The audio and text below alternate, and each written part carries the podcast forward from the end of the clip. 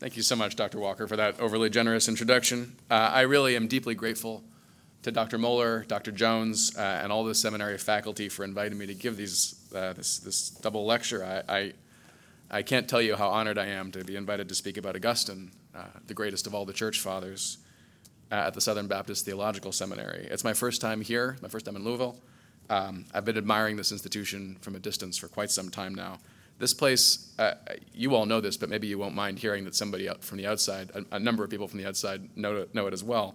This place is extremely rare among American academic institutions. You have managed to maintain a serious and deep commitment, on the one hand, to Christian formation uh, and to passing down the faith that we've inherited from the apostles without dilution, without apology, without accommodation to the spirit of the age. And at the same time, you're committed to academic rigor uh, to the courageous pursuit of an ever deeper understanding of God and His created world with all the best tools and methods that human reason can devise. Something similar could have been said a few centuries ago about most American higher ed- education institutions. Today, as you know, there are very, very few left that share both of those commitments at the same time. I do teach at another university that does, University of Dallas, uh, Catholic University. I'm a Roman Catholic myself. Uh, I spent, as Dr. Walker mentioned, a, year at another one of those few that does, the Catholic University of America in DC. Uh, there are obviously differences between a Catholic university and a Baptist seminary. There are going to be differences between a Catholic and a, and a, Baptist reading of Augustine, although I do hope in my talk uh, to be concentrating on what we have in common reading him. I do just want to start, though, by saying how impressed I am with the extraordinary work that this seminary is doing informing young people uh, and, and middle aged people uh, for Christian ministry uh, and in sticking to its mission in a culture that is increasingly hostile to what we're trying to do in Christian institutions of higher education. I'm deeply honored that you would invite me to lecture here, particularly on, as I said, such an important topic for our time. Which is what Augustine has to teach us about Christian apologetics today. Uh, I should begin by, as you could tell from my CV, saying I'm, I'm, not an expert in apologetics. I'm not even a professional theologian. My training is in political philosophy. Um, I've never been part of any formal church ministry as an adult. My main experience in apologetics comes from arguing with my, with my atheist friends in college and grad school. I've done a lot of that, a lot of that. Uh, I don't think, especially from grad school, that my, my academic atheist friends are all that representative of uh, the average folks that you'll be dealing with in Christian ministry today. Uh, I don't intend, therefore, to say anything about concrete techniques or methods that a Christian apologist should adopt today in light of Augustine. Uh, I think tomorrow's speakers will be addressing that, uh, and, and, and, and, they should do it and not me. I'm just here as somebody who has, has read a whole bunch of Augustine, uh, and in particularly his writings about the apologetics of his own day that he was engaged in.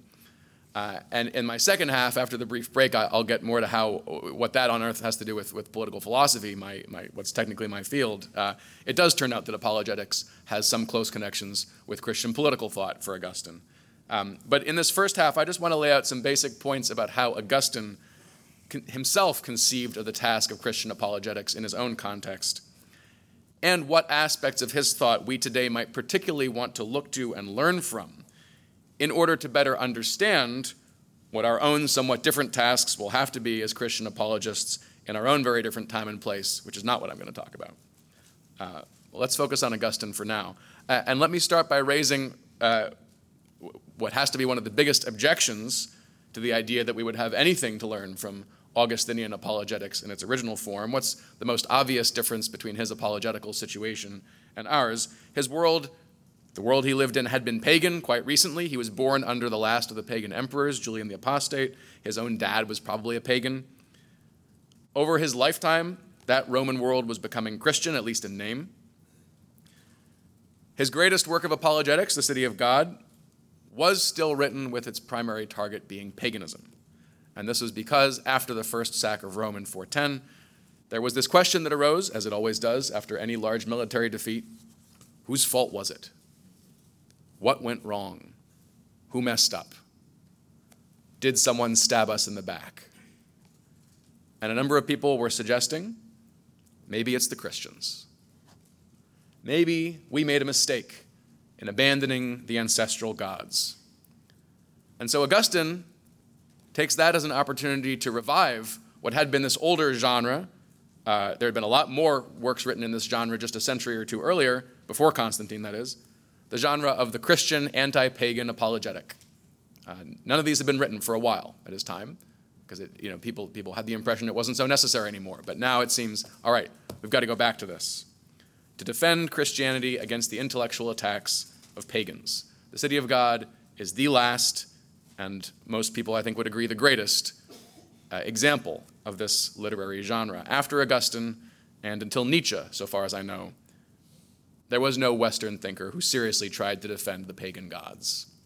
Uh, there were people like Machiavelli, Rousseau, and Gibbon who were nostalgic for the world of the pagan gods, but even they weren't willing to say we should try to worship them again uh, because they knew they didn't exist. With Nietzsche, the truth itself becomes questionable as a category, but that's, that's a whole other thing. It, it, it's, it's, a serious, it's a serious thing of its own, but uh, in the US today, Nietzsche, at least in his religious ideas, has not really caught on. Paganism is almost non existent. Uh, we had it this, on these shores much more recently than the Europeans did uh, because of the American Indians. Uh, but today, even on Indian reservations, there's just not that much serious paganism as there was one or two hundred years ago. There's not that much, in other words, organized and ritual worship of alien gods. And that's what paganism looked like in Augustine's day. Given all these differences, why should Augustine's critique of paganism have any immediate meaning for us? I'll start with one simple observation. Augustine does not present the City of God as being written primarily for an audience of pagans. He indicates who his primary audience is by who he addresses it to. He addresses it to Marcellinus, a friend of his, a political official as it happens, a Christian, but a Christian who knew pagans. Marcellinus, and we know this from a letter that Marcellinus wrote to Augustine that appears to have been Augustine's excuse to write the City of God. I don't think he needed to write the entire City of God to respond just to that letter, but he, it was a serious question from a friend. The friend got more than he bargained for in response. He's bothered by the questions, Marcellinus is bothered by the questions that his pagan friends or acquaintances are asking him, especially since the fall of Rome. He's been told, for example, this Christian faith of yours, it has doctrines that are contrary to our moral duties. It's undermining uh, our moral obligations. This idea of turning the other cheek, they said, it's wrong. It's immoral to not resist evil. It's a dereliction of our duties in this life, which very much include resisting evil, they said. Marcellinus hears this accusation against his own faith, and it moves him. It doesn't move him out of the church, he doesn't stop being a Christian, but he wants to know the answer to these honest and sincere questions that are being put by relatively morally upright pagans. These are people who are seriously concerned with doing the right thing. They're not just looking for an excuse to go visit the temple prostitutes. Now, I could get into Augustine's specific interpretations of that and other passages in the Sermon on the Mount. I think they're fairly well known.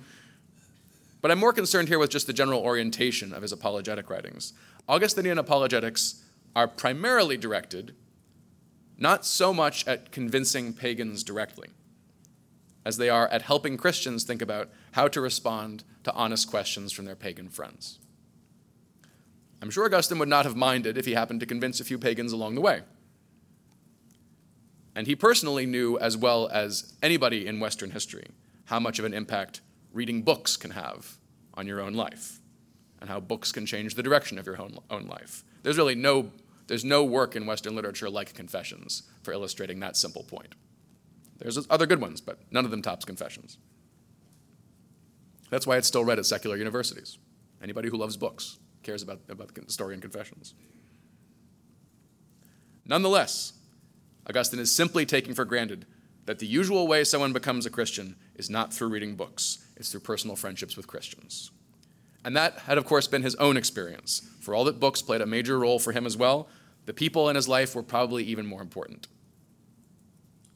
And the people who helped the young Augustine become a Christian had to be Christians, at least some of them had to be Christians who had been intellectually formed by their own Christian education to be able to answer face to face the honest questions of a seeker like Augustine when he asked them those questions. That's the type of Christian that the older Augustine is now trying to form and form more of through his writings, including City of God. Well educated Christians who can give a reason for the hope that is in them. Now, he never says exactly, in so many words, why it is that Christians should be concerned to answer those honest questions of a seeker after truth who's not yet Christian. In other words, why is apologetics even necessary? Why shouldn't we just say, and he certainly knew Christians that felt this way, why shouldn't we just say, look, this is what we believe, here's how we live, we hope it looks attractive to you. If you don't like it, there's nothing we can do about that. The Holy Spirit either speaks to you or he doesn't. Apologetics doesn't need to be a thing, as the kids say. As I said, he never responds in so many words to that question. But I have found in his writings at least three different reasons that show why Augustine thought that this whole enterprise of apologetics was legitimate and even necessary for those Christians who are intellectually equipped for it. He certainly didn't think that all Christians needed to read City of God. But he thought that those who could should. And for at least the following three reasons. The first is what I, I think we today would call intellectual honesty. Augustine uses the phrase love of truth. Augustine knew as a very young man that intellectual honesty was an absolute necessity for living a good human life. He knew it long before he knew that Jesus was the incarnate Word. He knew it when he thought that intellectual honesty prevented him from accepting the Hebrew Scriptures because they seemed stupid to him. He knew it while he waited for years for the Manichaean bishop to come and respond to all the intellectual objections that he had formed to Manichaeanism as a Manichaean. He knew it while he went on, having left Manichaeanism, to examine all sorts of other philosophies. And he knew it even when he believed in Christ and wanted to accept baptism, but found that his own vices were holding him back from doing what he knew would be the intellectually honest thing to do. Augustine's intellectual honesty, or love of truth, was itself a gift from God. He's quite clear about that from the beginning. But he's equally clear that it was that one gift of God that became responsible for many other gifts of God that he later received, including his own Christian faith. His intellectual honesty brought him to the faith.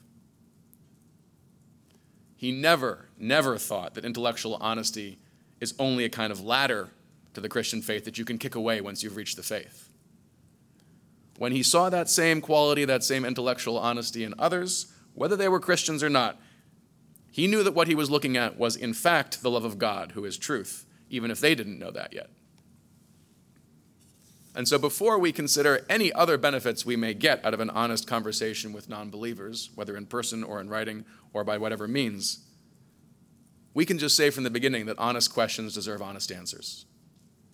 That is a basic principle that I think is actually presupposed in the workings of every academic institution, including secular ones, or at least it ought to be. We could talk about how well our secular universities are living up to that these days, but if they're not, they don't like to admit that they're not. Nobody wants to say that they're against open inquiry. It's also a principle that is simply presupposed in all of Augustine's writings. Honest questions deserve honest answers. He doesn't defend it, it's just who he is. I will mention in passing, because I think it's, it's, it has some practical relevance today. Augustine is also very comfortable, and much more comfortable than most American Christians are today, including myself, much more comfortable warning that not every question from an unbeliever is an honest question. This is how he interprets Christ's warning not to, give, not to put pearls in front of swine or to give what's holy to dogs, who are only interested in ripping us apart. Gotcha questions are not honest questions, and we don't have to answer them. But that does not change the point about honest questions. And it is also important to remember just because I don't yet know the answer to someone's question does not make it an illegitimate gotcha question. Just because it got me. So, intellectual honesty, that's the first reason why Augustine thinks apologetics are necessary. There are two more. These are two specific benefits that Augustine thinks that believers themselves receive from an honest conversation with non believers about honest objections to the faith. The first benefit is that the believers will acquire a better understanding of the faith and of God Himself. For Augustine, he writes quite a bit about this. Our faith, if it's genuine faith, can never be satisfied with being mere faith. In this life, we don't have that much choice in the matter. We walk by faith and not by sight. But as Augustine says explicitly, the Gospel of John does not say this is eternal life to believe in the one true God. Eternal life is to know the one true God. To love God is to desire to know him. And belief is not yet knowledge, it's not yet understanding. Understanding is a sliding scale, we can have more or less of it. And even in this life, Augustine consistently uh, asserted, we can make some limited progress toward a deeper and better understanding of the things that we hold by faith. And he thinks if our faith is genuine, we unavoidably want to do so, as much as our circumstances and capacities permit. It's very limited, but it's not nothing. How do we do that? How do we come to understand God better? For Augustine, the answer is in part by asking questions about him and trying to figure out the answers to those questions. Why does a good God allow suffering? That's a big one. How can he be both just and merciful? What was he doing before he created the world? How long were those six days? Why did he give a law to Moses? What should that law mean for Christians? These are good questions that a theologian, whether professional or amateur, and every educated Christian should in a way be an amateur theologian, a theologian of any kind rightly seeks to answer these kinds of questions, and they're the same questions that honest non believers are asking when they're confronted with the claims of Christianity. Many of them were questions that Augustine had before his conversion that bothered him and that in some cases held him back from the faith until he could get better answers to them. He shows you this actually in one of the dialogues that he wrote not long after his conversion. Uh, and it's the only place in his, at least his early works where he explicitly talks about what it means for faith to seek understanding. It's a dialogue he depicts himself talking to a Christian friend of his who's bothered by the problem of evil. And the character Augustine says, All right, I'm going to help you work through this problem in the very same way that I worked through it when I was not yet a Christian. So the friend is, Augustine wasn't. In other words, it's the same thought process the thought process that a non believer has to go through in order to realize that Christianity might be true, that the objections he has to it are not actually decisive. That is, in many cases, the very same thought process, or at least a very similar thought process, to the one that a believer will go through in order to understand why and how the things that he believes are true. That is, the believer who's engaged in apologetics if the conversation is an honest one, is also and at the same time engaged himself in the project of faith seeking understanding. His own knowledge of God will deepen as a result of thinking through these same honest questions. They should be his questions too. And so, that reason, that my second of the three Augustinian reasons for apologetics, that is, you could say, a theoretical benefit to the believer in the sense of it's a benefit to his own understanding of the faith. My third Augustinian reason for apologetics is a more practical benefit. Engaging in apologetics helps us to learn better how we should live and what we should do as Christians, and how we should not live and what we should not do. And I'll illustrate this by coming back to the reason that Augustine wrote The City of God for Marcellinus and for the many other Christians whom he represents.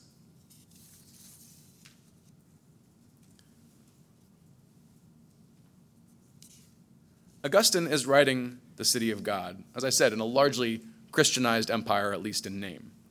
Most pe- that is, most people in the empire would call themselves Christians. That does not mean paganism is dead.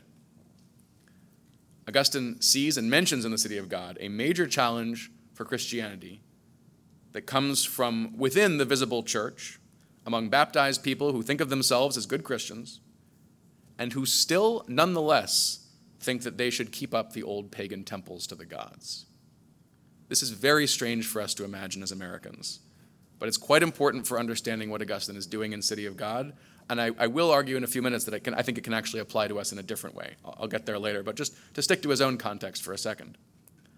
Many Christians are saying themselves after the sack of Rome that maybe it was a mistake to stop worshiping the ancestral gods of our city and our national culture. Of course, there is the one God above all, the God of the Bible, of course we should go to church. We should also go to church. We'll worship the one God from whom we hope to receive eternal life in the world to come. But in this life, in this world, success, Augustine says these people are saying, success does not come only from the one God. Success depends on the lesser invisible powers that govern this earthly world, and we should give them their due as well. Syncretism, in other words, pagan Christian syncretism, is the great internal threat to the faith that may well be Augustine's primary target as he writes City of God. It is at least a major target. He's not worried that everyone will stop going to church and go back to the temples. He's very worried that some Christians are already openly saying we should do both. We should maintain both. That's the historical fact about where he's. Well, the historical fact is that he thought that he tells us that was true. I mean, we have very little other documentation, but I have no reason to, to doubt his word. I'm going to make a political analogy here, if that's permissible. Imagine that in 1944, a British author writes a book in English and calls it On the Excellence of Europe Against the Nazis. He's not writing that because Great Britain in 1944 is full of Nazis. He's not writing it because he's worried that Great Britain is going to become Nazi in 1944. They're already winning the war. There are surely some Nazi sympathizers, mostly in secret in Great Britain, and he wouldn't mind it if he could win over a few of those maybe with his book too. But that's not his main goal. Why is he writing? What's he worried about in 1944? Compromise with the Nazis. He's worried that his fellow Britons will get tired of fighting and decide that they can accommodate Nazism politically on the European continent, that peaceful coexistence is possible, that we can have it both ways. We can be good Britons without having to really defeat the Nazis on the battlefield. This would be a work you could say of political apologetics, whose defense of Europe and attack on Nazism would be primarily aimed at the understandable accommodationist impulse among Britons who are tired of making the sacrifices that are necessary to defeat Nazism. That, again, is a political analogy for spiritual warfare. I will talk in my second half about the actual political consequences of any of this, but we're not there yet. Augustine wants Christians to wage spiritual warfare against paganism, in their own hearts above all. To do that, he has to make clear what's wrong with paganism. So that Christians, this is, the this is why I say it's, it's practically important, so that Christians can clearly distinguish which aspects of pagan culture they have to reject and which ones they can make their peace with. This is a practical question for Christians of his day, and I think it's not hard to see how versions of it are practical in our own day as well. To stick again to his world for a second. Is it pagan? Suppose there is a ritual pagan sacrifice. If you don't believe in the pagan gods, is it pagan to sit through that sacrifice and to eat of the sacrificed meat? If you don't think there's really a Mars to whom it's sacrificed, is there anything wrong with that for a Christian? Is it pagan to bow to the emperor if the other people bowing to him think he's a god and you don't? Is it pagan to participate in political life at all?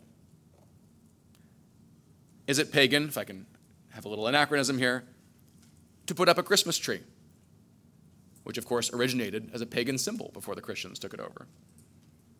Is it pagan to read Aristotle and Homer? What about Euclid? All right, so somewhere between eating meat sacrificed to Jupiter on the one hand and reading Euclid's geometry on the other hand, we have to draw a line. A line Christians have to draw a line as to what we can and cannot appropriate from the non Christian world. I've never heard a Christian argument against Euclid, and I've read a Christian argument against eating meat sacrificed to idols. It's made by St. Paul, so that one's closed.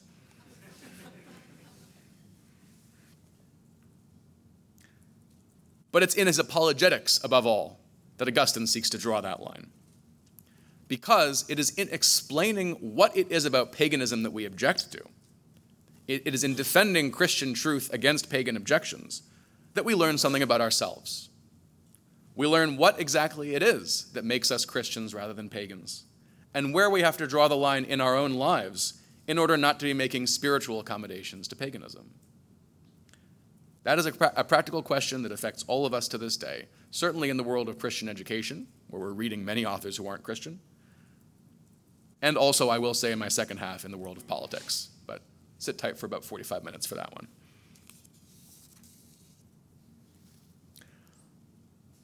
There's a break before then, don't worry. With all that as a preface, those three reasons why Augustine thinks that apologetics is a necessary task for us as Christians to the extent that we're capable of it, necessary even for our own self understanding as Christians. I now want to turn to a few concrete aspects of Augustine's own apologetics that seem to me to be pretty clearly relevant to the world that we live in today. The biggest challenge for us in seeing the relevance of them is, as I started to say, there are no literal pagan altars in our earthly city. There are those, there are those nice buildings. Uh, you, you, uh, someone flown in from Rome 2,000 years ago might go to a few buildings in D.C. and expect that when he gets inside them, there will be pagan altars inside of them, and he'd be disappointed. That's not what they are. Uh, the founder's admiration for Rome was not an admiration for its paganism, fortunately for us. And again, the situation that Augustine was most immediately addressing himself to was literal pagan altars at which literal sacrifices are being offered to the traditional gods of Rome. People today use paganism sometimes in metaphorical ways. This is the original meaning of paganism. People, including Christians, are literally saying it was a mistake to abandon those altars. We should go back and kill goats, perform traditional religious rituals to the traditional gods of Rome. The primary organizing theme of the city of God and this is often, I don't understand why, but it's often overlooked when people talk about City of God. The primary organizing theme is the concept of religion. You could call it a work of comparative religious studies, if you like, uh, although, unlike the contemporary field of comparative religious studies, it doesn't claim to be value neutral. Uh, not sure any of us can be, but Augustine certainly doesn't try to be.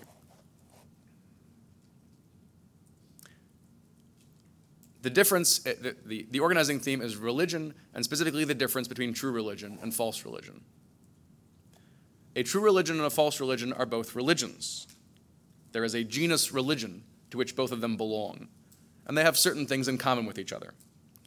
That's the basis for the way the whole city of God is organized, is that there's something in common between true religion and false religion such that we can compare them and distinguish them.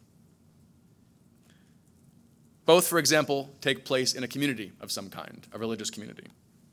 There is no such thing for Augustine as a purely private religion. This is not a religion. Both true and false religion involve some kind of visible, organized, communal religious observance, where the community uses outward signs to show its collective reverence for God, a God, or the gods. Both true and false religion, since they involve a community, have some form of leadership within that community priests or presbyters or ministers or whatever it may be. Both true and false religion observe certain holidays or sacred times. They make use of special buildings and spaces reserved for worship of the deity. They make certain moral demands. There are forms of behavior that God or the gods expect from us even when we're not in the temple or the church building or whatever it may be. In Book One of City of God, for example, Augustine talks about the sack of Rome, the recent sack of Rome, and the sanctuary that both Christians and non Christians were able to receive in Christian churches. That is, for the most part, the barbarian invaders, even while they were pillaging the city in all other ways, like invading armies have done since time immemorial, they at least respected the sanctuary of the Christian churches. Augustine says, nothing like this ever happened before in pagan times. Now you might say, well, of course it hasn't. There weren't Christian churches in pagan times. No, he makes clear what he means. Never in any pagan temple, never in the sacred buildings of the false religions did we see the kind of reverence for innocent life that we've now seen in the sacred buildings of the true religion. There is a parallel between them because they're both religions. They're both manifestations of the general human phenomenon, religion. Augustine never tries to separate faith from religion, as certain later, uh, later liberal theologians would try to do. The city of God is a defense of one specific religion as the true religion. Augustine defends Christianity not as a philosophical school, not as a friend group, not as a social welfare system, although the church has something in common with all those things but as a religion. And because it is a religion, Christianity is in competition with other religions. You can be a Christian who's also an American. You can be a Christian who's also a Roman, he argues, but you can't be a Christian who's also a pagan. because they're both religions. That's why he has to defend Christianity against paganism. Today, we read the City of God in a Western world that has largely accepted Augustine's critique of the pagan gods as gods. We read it in a country in which most Americans would call themselves Christians of one kind or another, and in which even the growing number who say they have no religion, or even among the growing number uh, who say they have no religion, very few are seriously thinking of becoming Muslims or Hindus or anything else. For those people, the people who say they have no religion, for the most part, what they mean is they don't go to Christian church. That's the religion that they don't profess, is Christianity. And so the false religions that dominate our culture are mostly false versions of Christianity or of something that claims to be compatible with Christianity. That's quite different from the situation Augustine was facing. Nonetheless, even in that very different situation, I think we can learn a lot from what Augustine says. And let me give a couple examples. Let's take a look at the two main forms of religion, of false religion, against which Augustine directs his polemic in the City of God. Now, the polemical part of this, what I'm calling the polemical part of the City of God, is roughly the first half. City of God has 22 books. He divides it roughly in half. Books 1 through 10 are primarily negative, they're a critique of the gods of Rome, the gods of the city more generally. The second part, books 11 through 22, are more positive and they explain what is the Christian alternative? What is the city of God that's on pilgrimage through this life? And how does it contrast with its great counterpart, the earthly city? I'll talk about the two cities in, my, in the second half after, after our brief break. I just want to talk about books 1 through 10 for now, the critique of the gods. That too is divided into, into two sections books 1 through 5 and books 6 through 10. Books 1 through 5, he says, are responding to those pagans who say, and again, in some cases, even Christians who say, that the gods of the city ought to be worshiped for the sake of the good things of this life. You have to pray to Demeter if you want the crops to grow, you pray to Mars if you want victory in war, you pray to Venus if you want to have children. Religion, religion should be in the service of the good things of this life. There is no shortage of Americans who still believe something along these lines. Most of them would call themselves Christians. The crudest form of it is what gets called the prosperity gospel. Go to church, and you will become healthy, wealthy, powerful, admired, and successful, and so will your children. Religion is treated as a means to the acquisition of the fragile and perishable goods of this life. It's what Augustine calls carnal Christianity, a Christianity that is interpreted according to the flesh rather than according to the spirit. You can find traces of this carnal view of religion today, even among Christians who would say they reject the prosperity gospel. In the words of Augustine, it's very easy to execrate the flesh, but it's very difficult not to think carnally. Augustine's critique of this carnal paganism is in a way quite simple. It's not true. It is not empirically true. There is nothing about being a good person or worshiping God in the correct way that in any way guarantees that you will be rewarded in this life. It's not a reliable bet. Sometimes it happens, sometimes it doesn't. God decides. There is nothing about being a bad person that prevents you from winning all sorts of blessings and successes in this life. He goes through Roman history and shows that the Roman city had experienced lots of other invasions, disasters, and civil wars without the Roman gods doing anything to prevent those. Because they can't, because God's providence permits these things to happen both to good and bad people alike. There are, of course, certain what Augustine there calls quasi virtues that do generally lead to worldly success. Hard work, diligence, self control, these are much more likely to lead to worldly success than their opposites are. There are also certain vices that lead to worldly success. For example, love of glory. Augustine says this is the reasons the Romans were so successful. With that one vice, he says, their passion for glory, they managed to beat down all sorts of other vices, both in themselves and in the nations they conquered. They suppressed their lusts, their greed, their selfishness, selfishness of other kinds, all in the service of achieving worldly glory. And they got it. Congratulations, he says. Love of glory is still a vice, doesn't change it. These first five books of the City of God are often mischaracterized, I think, as Augustine's Christian critique of Rome's pagan vices. Let me emphasize this point because I think it's crucial for, for uh, Augustine's apologetics. And I don't even know if my, if my uh, title, I forgot to mention the title of my, my, talk. What title did I give my talk? I think Philosophy and uh, Philosophy and True Religion in Augustine's Apologetics, right? We're finally getting to philosophy. Nothing, not a single thing that Augustine says in books one through five, in his criticisms of pagan religion, pagan politics, pagan morals, not a single one of those criticisms goes beyond what Augustine had already read in the best of the pagans themselves. Meaning, especially Cicero for him, the Roman philosopher and statesman for whom Augustine had enormous admiration.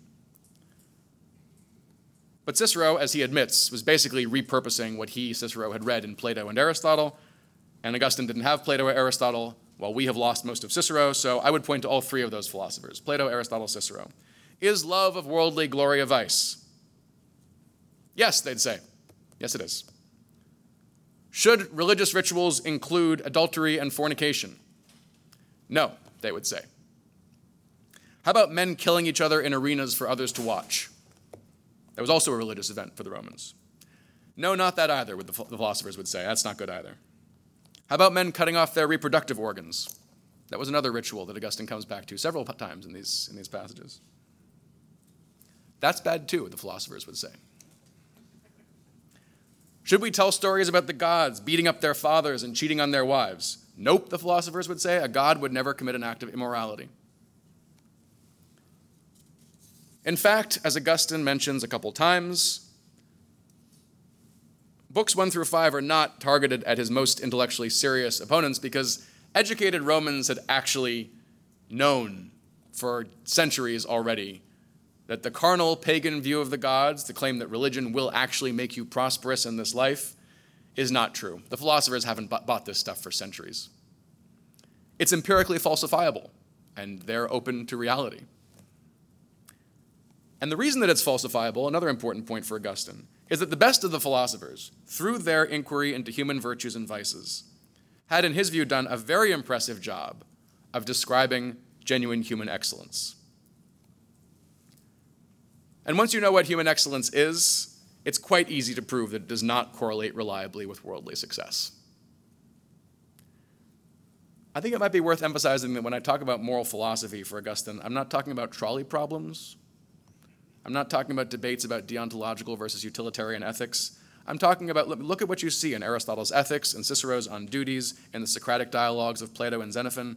It's an effort to examine the kinds of human beings that any decent person knows to look up to, to admire, and to think through articulately what does it mean to be that type of human being? What qualities of soul do they have to have? Self control, fairness, mercy, gentleness, friendship, good counsel, and so on.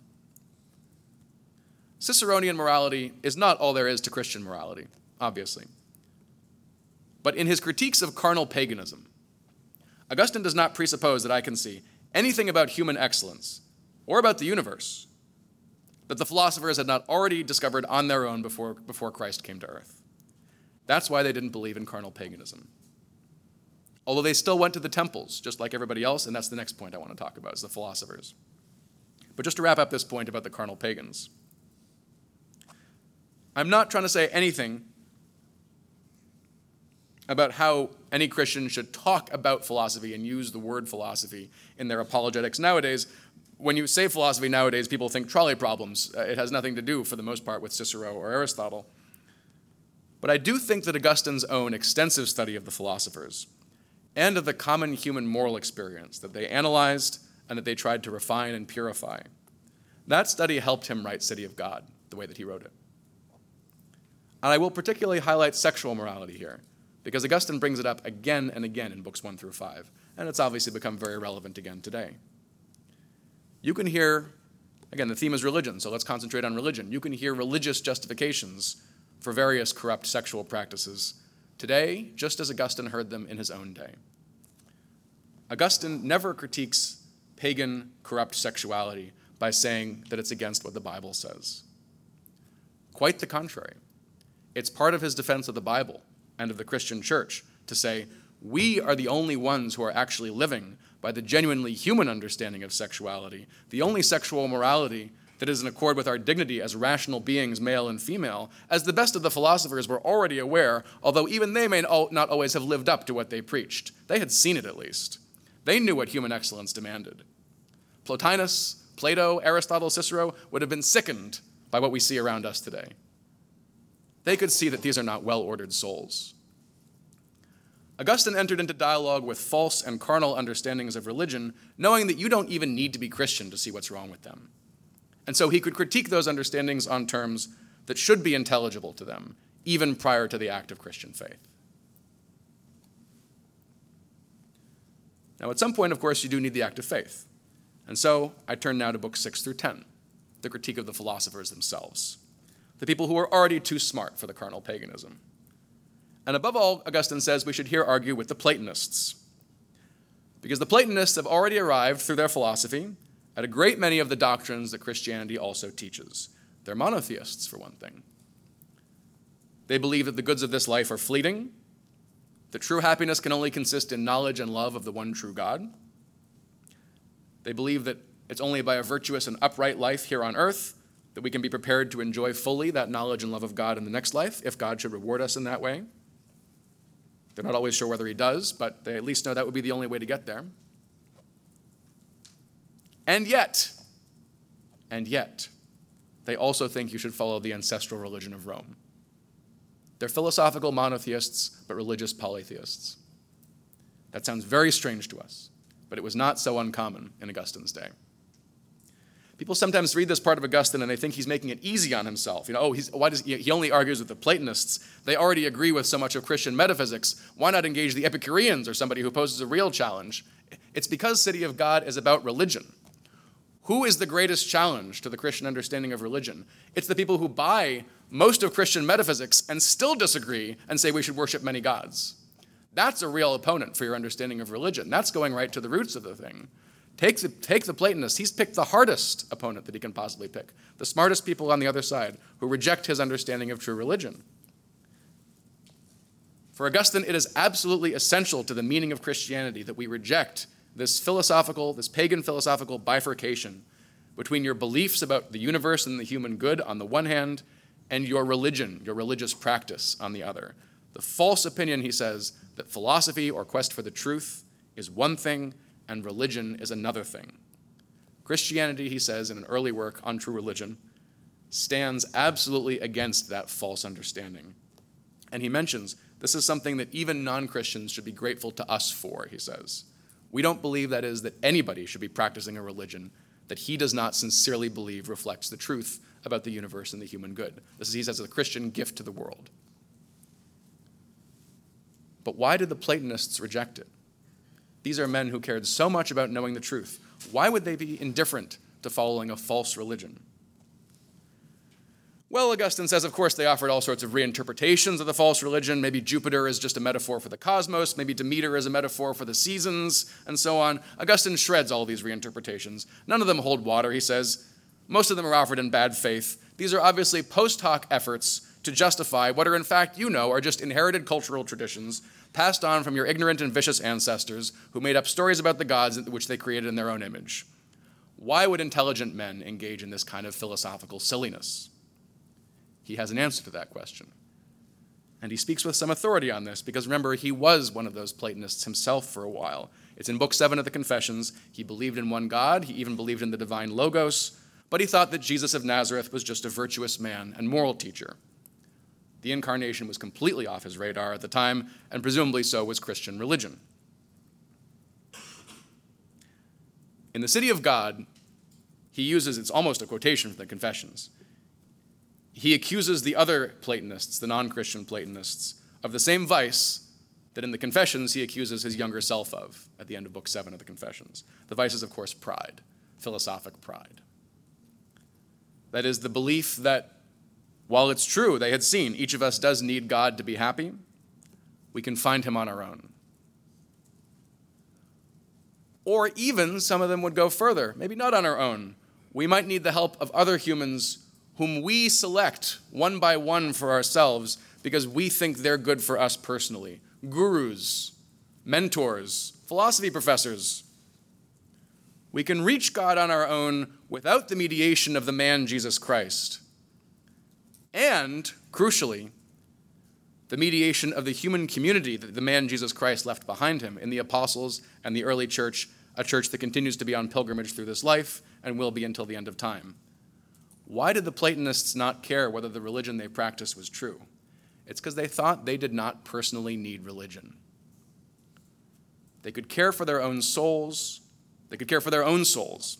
They could read Aristotle's Ethics or Cicero's On Duties, and, as people say now, be a good person without going to church. At this point, I hope it's clear how relevant this is to today. The eat, pray, love view of God is a watered down and much less impressive version of something whose most intellectually serious version Augustine had found in the Platonists. I mean, gosh, you know, if you're going to be philosophically proud, at least have something to be proud of. Like if you're Plotinus, I can see it. Elizabeth Gilbert, whatever. What is this view? The view is it's fine if I do go to church or if I don't. Because church, either way, is not what really matters for the well being of my soul. That is between me and God alone. And I can look up to moral exemplars, including even Jesus himself as some of the Platonists did. But I don't need him in my life. I don't need his church. Religion is a personal choice, it is not a gift from God himself. And here, too, then, I think that Augustine's critique of philosophic self sufficiency in both the Confessions and the City of God is quite relevant to our own apologetic situation. Because he says, guys, you're lying to yourselves. He says, I know this because I was one of you. Arguably, he was the best of them. And it wasn't enough. You're not as virtuous as you wish you were. You're not as happy as you say you are. You're not as wise as you should want to be if you're truly lovers of wisdom, as you claim. I've tried it myself, he says. I've lived like you for a while. I had a very good understanding of human excellence and how a human ought to live and I was still incapable of living that way. Only by putting on the Lord Jesus Christ, by accepting the humiliation, including the intellectual humiliation, of faith in Christ, by acknowledging my human weakness and my dependence on Him, and by recognizing that I have to meet Him through humanly written scriptures, written by men not as smart as Cicero, and in a human religious community of those also seeking after Him like I am all of these things that I, Augustine, wanted to think I was too good for. Only when I did that, he says, did I begin to make humble progress towards the ideals of life that philosophy had articulated for me so beautifully. If philosophy is love of the truth, then true philosophy needs to acknowledge that we only find the truth when the truth takes a step towards us in the person of Jesus Christ and when we humble ourselves enough to receive that step. So that's just a framework for helping to fit Augustine's basic apologetical concerns into, I think, some of the genuine challenges of our religious situation as contemporary Americans. I think there's a lot more to be said about all those issues, but since I am a political theorist, I did figure I should start talking about politics at some point. So that's going to be my next lecture.